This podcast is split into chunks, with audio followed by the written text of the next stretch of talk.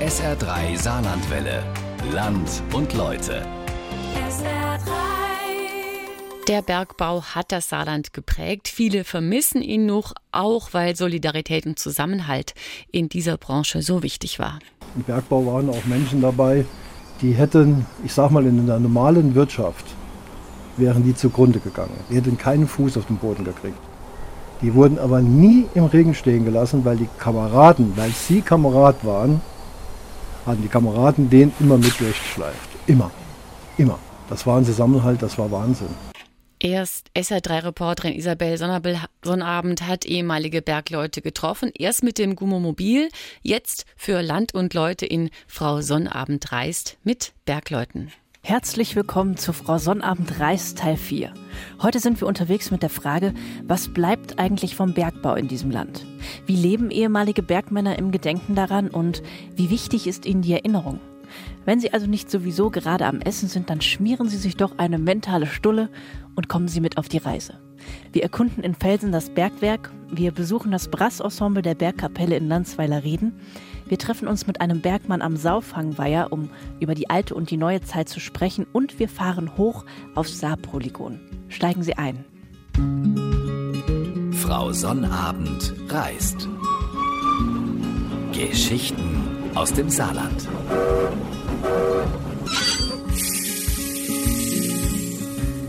Der Saufangweiher im Bildstock in der Nähe der Grube Reden.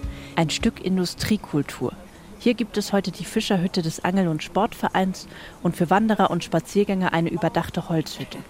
In der Hütte sitzt Alois. Alois ist Bergmann und erzählt bei einem Tee, für Schnaps ist es noch zu früh, Das stimmt. von der alten Zeit. Aber das große Traumziel war immer das eigene Häuschen. Ne? Die Familie und dann das eigene Häuschen. Und der Bergbau zu der Zeit hat mir so viel Sicherheit gegeben, dass ich auf jeden Fall so ein Haus kaufen konnte.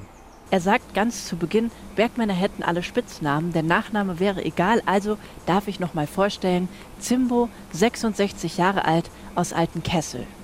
Seine Grube war die Grube Luisenthal und die Kameradschaft in dieser Grube hält er mit, ich kann es vom anderen Ende der Bank schon fühlen, offensichtlich warmem Herzen hoch. Im Bergbau waren auch Menschen dabei, die hätten, ich sag mal, in der normalen Wirtschaft wären die zugrunde gegangen. Die hätten keinen Fuß auf den Boden gekriegt.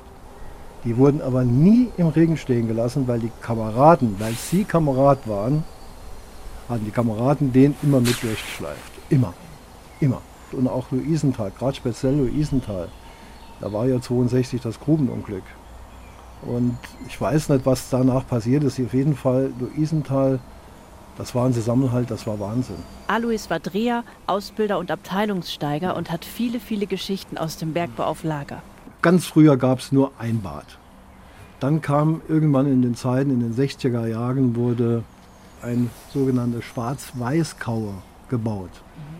Schwarz-Weiß-Kauer heißt folgendes: Die Schwarzkauer waren die, die schmutzigen Kleider drauf, in der Weißkauer hingen die sauberen, die Straßenkleider. Und dann kamen die Bergmänner raus, dann gingen sie ins Schwarzbad, hatten sich ausgezogen, sind nackt drüber gelaufen, an die saubere, also an die Weißseite, haben dort ihr Waschzeug geholt und dann sind sie unter die Duschen. Da musst du dir vorstellen, es waren Duschen, 1600 Duschen. Also es war richtig was los. Ne? Und dann hat jeder den anderen sogenannt gebuckelt. Das heißt also, die haben sich in die Reihe gestellt, weil im Rücken kommt man ja nicht richtig bei. Die haben zwar auch, einige haben dann so lange Bürsten gehabt oder so, aber dann wurde sie gebuckelt. Ne? Dann hat die, und dann zum Schluss ging der Letzte nach vorne zum Ersten, vor den und dann wurde der gebuckelt. Und das war so die, die Zeremonie. Ne? Das, die Schwarz-Weiß-Kau, das war für mich so ein Phänomen. Egal welche Funktion wer hatte, in der Schwarz-Weiß-Kau, in der Dusche, waren sie alle gleich. Niemand romantisiert den Bergbau hier. Klar, hart war es auch. Es war schwere Arbeit. Und es gibt auch die Bergmänner, die sagen, ich möchte nichts mehr damit zu tun haben. Aber Menschen wie Alois liegt etwas daran, die Geschichte und die Tradition zu erhalten. Und um diese Menschen geht es auf dieser Reise. Man sollte den Bergbau in Ehren halten, wenn es auch keinen mehr gibt hier. Eben aus der Tradition raus, dass man sagt, darauf hat Saarland aufgebaut. Und wie gelingt das? Wie klappt das? Zum Beispiel durch Musik.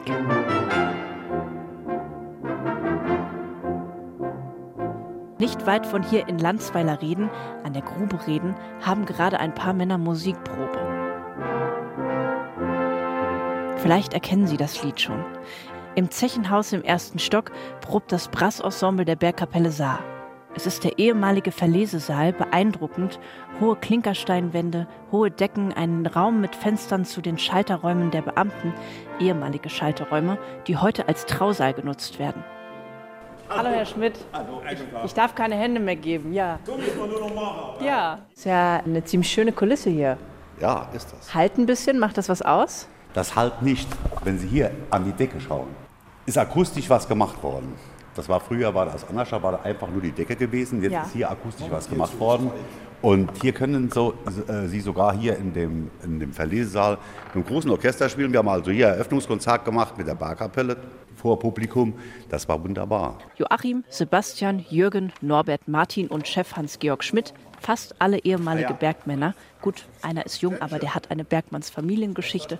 Und sie spielen unter anderem Trompete, Posaune, Bariton und Tuba. Was wollen Sie denn hören? Na, das Steigerlied wäre ja schon mal was, Das oder? Steigerlied können wir spielen. Das finde ich schon mal gut.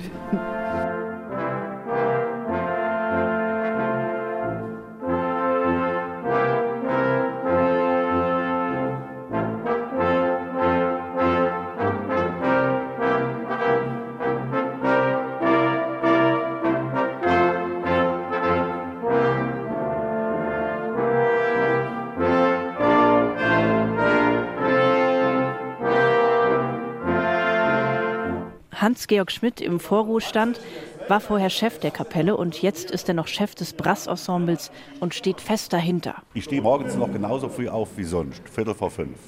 Und dann, das Geschäft geht am Morgen schon früh los. Ne? Wenn man muss so- sowas organisieren, was hier Barkapelle anbetrifft, was Chor anbetrifft, das erfordert wirklich viel Arbeit. Das hängt ja nicht nur hier Musik machen, spielen. Es geht ja hier um Buchhaltung, es geht hier um Abrechnung, es geht hier um Planung, es geht um finanzielle Dinge.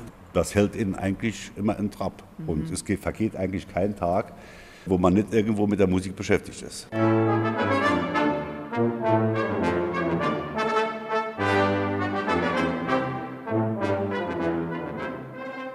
Heute gibt es noch die Bergkapelle Saar und den Saar-Knappenchor als musikalische Botschafter des Landes.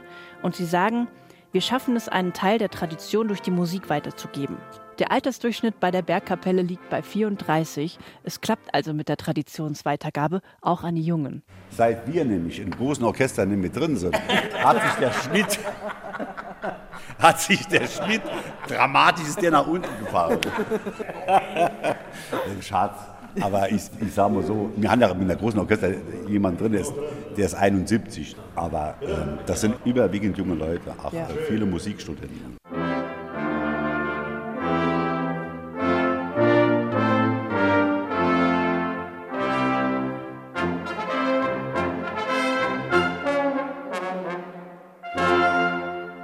Und für die Älteren steckt in der Musik auch heute noch ein Teil dieses Gefühls. wie nachher diese Zeit kam, wo man mit 50 musste zu Hause bleiben. Da war mir natürlich auch wieder gefragt, Kamerad Joachim und ich hier, wir waren beide in Reden. Und da hat unser Obersteiger immer gesagt, äh, ihr beide, ihr kommt morgen um 11 Uhr ans Schacht mit Uniform. Der Steiger oder der Fahrsteiger, der macht heute seine letzte Schicht. Und wenn die letzte Seilfahrt von denen hochkommt und dann spielt ihr ein Ständchen. Auch Bergmann Alois strahlt ein paar Meter weiter in der Hütte am Weiher noch, wenn er nur an das Lied denkt. Ja, das bedeutet mir immer noch was. Wo das gespielt wird, ich weiß gar nicht, dann, dann sind die alle erfasst davon. Das ist einfach so. Du weißt auch schon, wenn der Schnaps ausgeschenkt wird, in, in irgendeiner, also bei der Veranstaltung, das Steigerlied kommt. Das sind so Rituale, die sind, die sind eingebürgert einfach. Und wir haben zum Beispiel bei uns immer Verabschiedung, Rentner verabschieden, Bergfest. Und da kam dann immer ne, das Steigerlied. Das ist für mich die Erinnerung. Ne? Bergfest, sonntagsmorgens, Frühschoppen, Messe, äh, Betriebsversammlung, Steigerlied. Das war immer so der Übergang.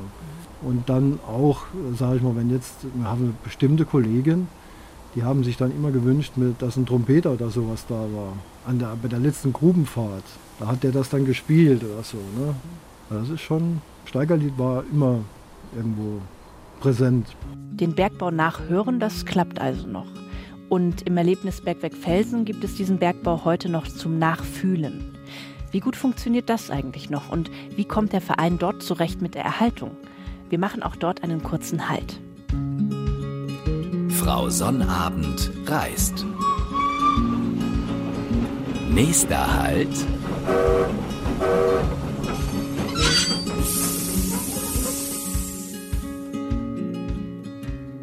Am Erlebnisbergwerk Felsen an einem Nachmittag. Angekommen auf dem Gelände ist es beeindruckend, denn es ist wie der Schritt in eine eigene kleine Welt. Hier vorne, wenn Sie durch den Eingang gehen, dann sehen Sie schon die Schienen hier mit dem Schild Betriebsgelände, Schienenfahrzeuge haben Vorrang. Ein Eingang mit einer Tür, Hammer und Schlegel in die Knubbebut. Teile von Transportmaschinen und einen großen Block Kohle, der ist wirklich massiv, ähm, mit mehr als einer Tonne Gewicht soll er haben, den ein Kohlenhändler 1927 hat fördern lassen. Wird auch der Saardiamant genannt und befindet sich gleich am Eingang. Guten Tag. Hallo, guten Tag. An der Tür wartet Jörg Heckmann mit seinen Kollegen. Wir nennen einmal alle Namen, damit auch keiner vergessen wird. Mein Name ist Hermann Porz, ich bin aus Wattgassen. Ja, Horst Karre mein Name, Glück auf. Ich wohne in Altvorweiler bei Überherrn. Ich bin Bayer Peter, ich komme aus Wiesbach. Ich bin Hans Dobelmann und wohne 800 Meter von hier.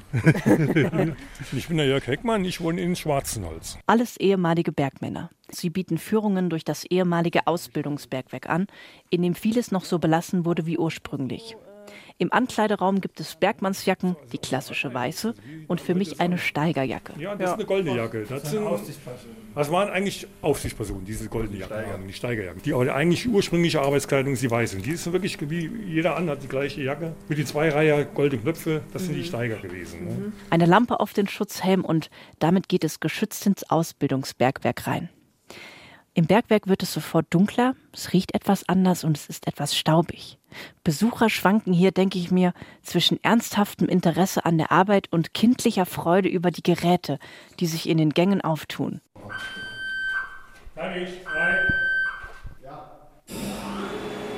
Wie zum Beispiel die Fahrt mit der Kullibahn, das sind im Prinzip Bänke auf einer Transportplattform, wenn wir es mal einfach erklären, die durch den Stollen fährt.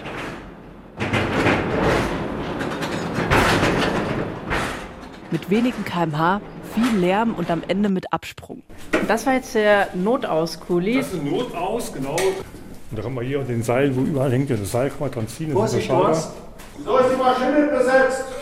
Fördermaschinist melden. Junge Generationen erleben in Felsen also noch die beeindruckende Tatsache, dass die Männer hier unter Tage in der Enge und bei schwerer Arbeit miteinander auskommen mussten. Das wird zum Beispiel auch klar im Sohlenaufzug für wenig Mann, der wirklich beeindruckend eng wirkt oder in den engen, niedrigen Gängen. Fördermaschinist melden. Moment, Moment, haben wir nicht. Das machen wir mal so wie unter Dach. Genau, genau, ne? unter Dach. Ja. Es gibt Gummi. Das bedeutet jetzt hängen. Hängen bedeutet immer ablassen runter. Ne? Ah, jetzt kommt der Korb runter. Ja, und eins ist halt, wie wir eben auch schon mal gemacht haben. Und jetzt? Jetzt könnte man einsteigen, wenn man will, und auf beide anderen Sohlen befahren. Ne? Es sind noch zwei Sohlen oben drüber. Sohle ist eine Etage. Warum das wichtig war, um den, Nach den Nachkommen, den Jungen, den Bergbau weiter zu vermitteln, ne? das Erbe zu bewahren, wie man heute so schön sagt, das Erbe zu bewahren. Der Bezug ist schon sehr stark. Ne? Von den Eltern und von den Großvater, die auch hier tätig waren, also drüben im Hauptbergwerk drüben in Felsen, der Opa ist damals 1907 dort angefahren. 1907. Ja, und so hat sich das dann über die Generationen dann weiterentwickelt. Ne? Ich mache das auch in anderen Bereichen, Bergmannsverein und so weiter. Ne? Viele kommen ziemlich un, die nie was damit zu tun hatten, ganz neutral sind. Ne? Die konnten sich das gar nicht vorstellen. Und die gehen hier dann begeistert weg. Haben dann ein ganz anderes Bild von dem. Es gibt bei vielen Menschen im Kopf Schippe und Hacke. Aber dass, das, das nachher ein technischer Beruf war, Bergbaumechaniker und andere Dinge, ne, äh, ist ja nicht vergleichbar wie mit dem alten Hauer, der nur mit Schipper und Hacke da im, im Flöz drin war. Mhm. Ja. Und das können sich viele Leute nicht so vorstellen, dass unter Tage so eine Technik gibt. Und ich selbst war ja auch über 30 Jahre unter Tage gewesen, habe hier auch in Felsen meine Ausbildung gemacht als Bergmechaniker und dann im zweiten Bildungsweg über die Steigerschule dann Bergbau studiert und war näher als Aufsichtsperson unter Tage bis 2011. Mhm. Und da war gerade in diesem Moment hat sich der Verein hier gegründet und dann habe ich gedacht, das passt ja prima. Ich habe jetzt mehr Freizeit und kann jetzt mir hinkommen und sagen, okay, was ich früher gemacht habe, die Jahrzehnte, kann ich hier Besuchergruppen mal ein bisschen erklären, ein bisschen zeigen, wie ein Bergmann gearbeitet hat. Ne? Und deswegen haben wir uns auf die Fahne geschrieben, halt durch den Erhalt dieses Bergwerks, halt denen zu zeigen, wie es war. Und woher wir eigentlich kommen, woher der Wohlstand vom Saarland eigentlich resultiert. Ne? Aber was bleibt vom Ausbildungsbergwerk, wenn Jörg Heckmann und die anderen Männer nicht mehr da sind? Ein paar Jahre dürfte kein Thema sein, aber recht mal von einer Dekade aus betrachtet, was sind zehn Jahre? Zehn Jahre. Mhm. Dann kann man heute mit in die Zukunft blicken, bis es da weitergeht. Ne? Der Verein plant eine Digitalisierung des Bergwerks. Das heißt, dass die Besucher zum Beispiel mit einem Tablet ausgestattet einen abgesteckten Weg gehen und an verschiedenen Punkten Erklärungen bekommen können. Denn wenn die Männer nicht mehr da sind, dann gibt es zwar noch eine Generation hinten dran, die jüngsten ausgebildeten Bergmänner sind 30, aber in zehn Jahren sind sie 40, stecken vielleicht in Berufsleben, in Familienleben, also wollen sie das Wissen so aufbereiten, dass sie nicht mehr viel Personal brauchen. Dazu will der Verein Eigentümer des Bergwerks werden. Inwiefern das klappt, ist noch unklar und auch mit der Politik auszuhandeln. Bis dahin ist die Digitalisierung ein erster Schritt, das Wissen von damals weitergeben zu können und auch später die Tradition noch zu erhalten. Frau Sonnabend reist. Nächster Halt.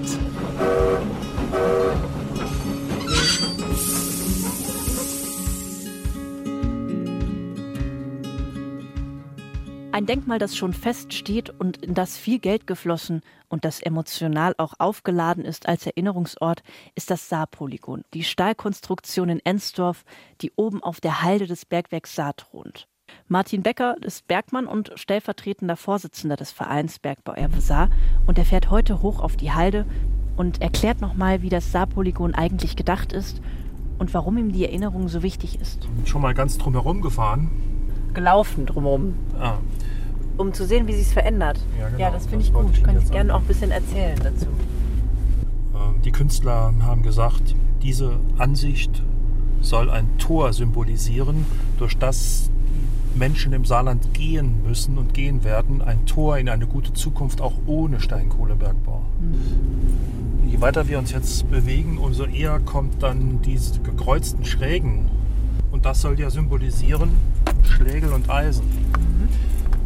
Abstrahiert dargestellt. So, sehen Sie? Und das ist jetzt ein Warndreieck, ne? könnte es sein. Es könnte eine Warnung sein an die zukünftigen Generationen, doch sich das zu bewahren. Was der Bergbau ihnen einmal gegeben hat. Es gäbe ja gar kein Land, es gäbe ja gar kein Saarland ohne Bergbau. Und so, das haben auch die Architekten bei der Eröffnungsfeier gesagt. Sie haben so ein paar Beispiele genannt, was man erkennen kann in dieser Symbolik, aber sie haben auch Spielräume gelassen, haben gesagt, jeder muss selbst schauen, was er erkennt, wie vor einem abstrakten Bild von einem Maler, das man betrachtet. Auf dem Weg nach oben ist jede einzelne Stufe ausverkauft für insgesamt 256.000 Euro. Kleine Namensplaketten kleben an den Stufen. Damit hat sich der ehrenamtliche Verein nach vielen Diskussionen und Herausforderungen einen Teil des Saarpolygons finanziert. Harte, harte Wetterbedingungen hier. Ich habe Ihnen mehr Wind versprochen, ja. Mehr oder weniger Wind haben Sie versprochen? Mehr, mehr. Mehr. Ich finde, es ist schon genug. Aber die Aussicht ist toll. Sieht aus wie eine kleine Spielstadt. Und für die Zukunft, da soll das Saarpolygon natürlich erhalten bleiben. Weil viele sagen ja, was kostet das denn Geld? Das ist so ein Stahlgerüst, das steht da. Was kostet das Geld? Ja, es muss unterhalten werden, es muss gepflegt werden, es muss instand gehalten werden. Das kostet Versicherung, die Vereinsführung, Aufwand. Und das heißt aber auch, wir brauchen nach wie vor Geld. Am Fuße des Saarpolygons erstreckt sich das Gelände, auf dem irgendwann einmal am Standort Ensdorf eine Zukunftssiedlung errichtet werden könnte. Das ist jedenfalls die Idee. Das wird irgendwann alles öffentlich sein, zugänglich sein für jedermann, wenn äh, die Fläche mal aus der Bergaufsicht entlassen ist. Und das kann aber noch dauern. Leider. Frau Sonnabend reist. Geschichten aus dem Saarland.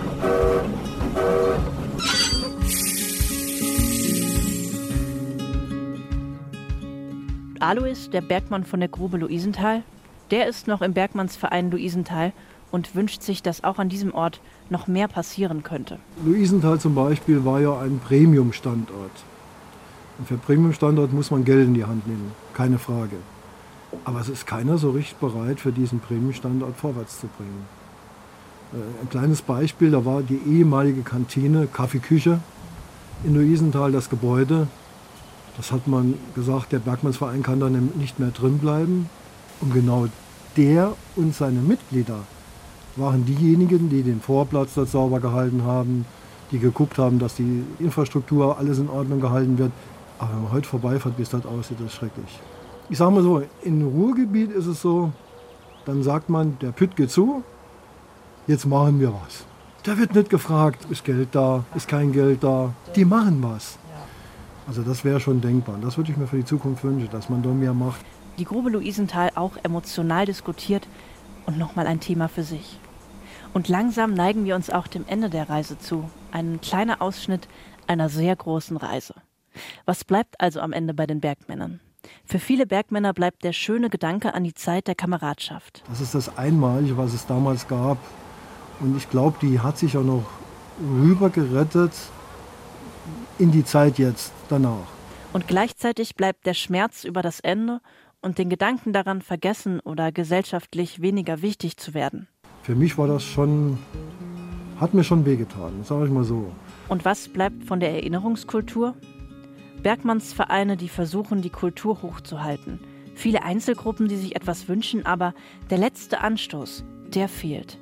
Wer in diesem Land fühlt sich eigentlich wirklich verantwortlich für die Erhaltung der Bergbaukultur oder dafür, etwas Weitergehendes aus den Orten zu machen? Soll die Bergbaukultur jetzt erhalten werden oder nicht? Ja oder nein? Gerade gibt es auch von politischer Seite ein ganz großes Jein. Es gibt keinen wirklichen Anwalt mehr für die Bergmänner. Es gibt niemanden, der das wirklich zentral in die Hand nehmen will. Und wenn die Antwort auf die Erhaltung der Kultur wirklich Ja sein soll, dann braucht es Geld, den Willen und Visionen. Es müsste ein Dach, ein saarländisches Dach über der Industriekultur geben, damit dieses Thema nicht abhängig ist vom Zufall und von Ehrenamtlichen, die zurzeit noch da sind und das betreiben. Es ist ein langer, im wahrsten Sinne des Wortes, steiniger Weg. Heute ist diese Reise ein kleiner Anstoß zur Erhaltung der Geschichte. Und Frau Sonnabend verabschiedet sich deshalb zum ersten Mal nicht direkt mit einem Prosit und ein paar Abschlussworten, sondern mit einem Lied, bei dem die Bergmänner das letzte Wort haben. Jeder Bergmann weiß, wenn das hier ertönt, dann ist es Zeit zum Anstoßen, Erzählen und Erinnern. Und wenn schon alles andere herausfordernd ist, die Geschichte und die Erzählung drumherum, das ist etwas, das bleibt.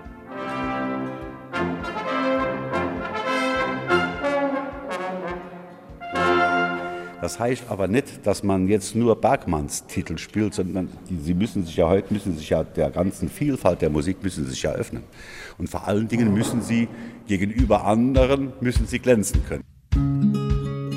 Frau Sonnabend reist. Geschichten aus dem Saarland.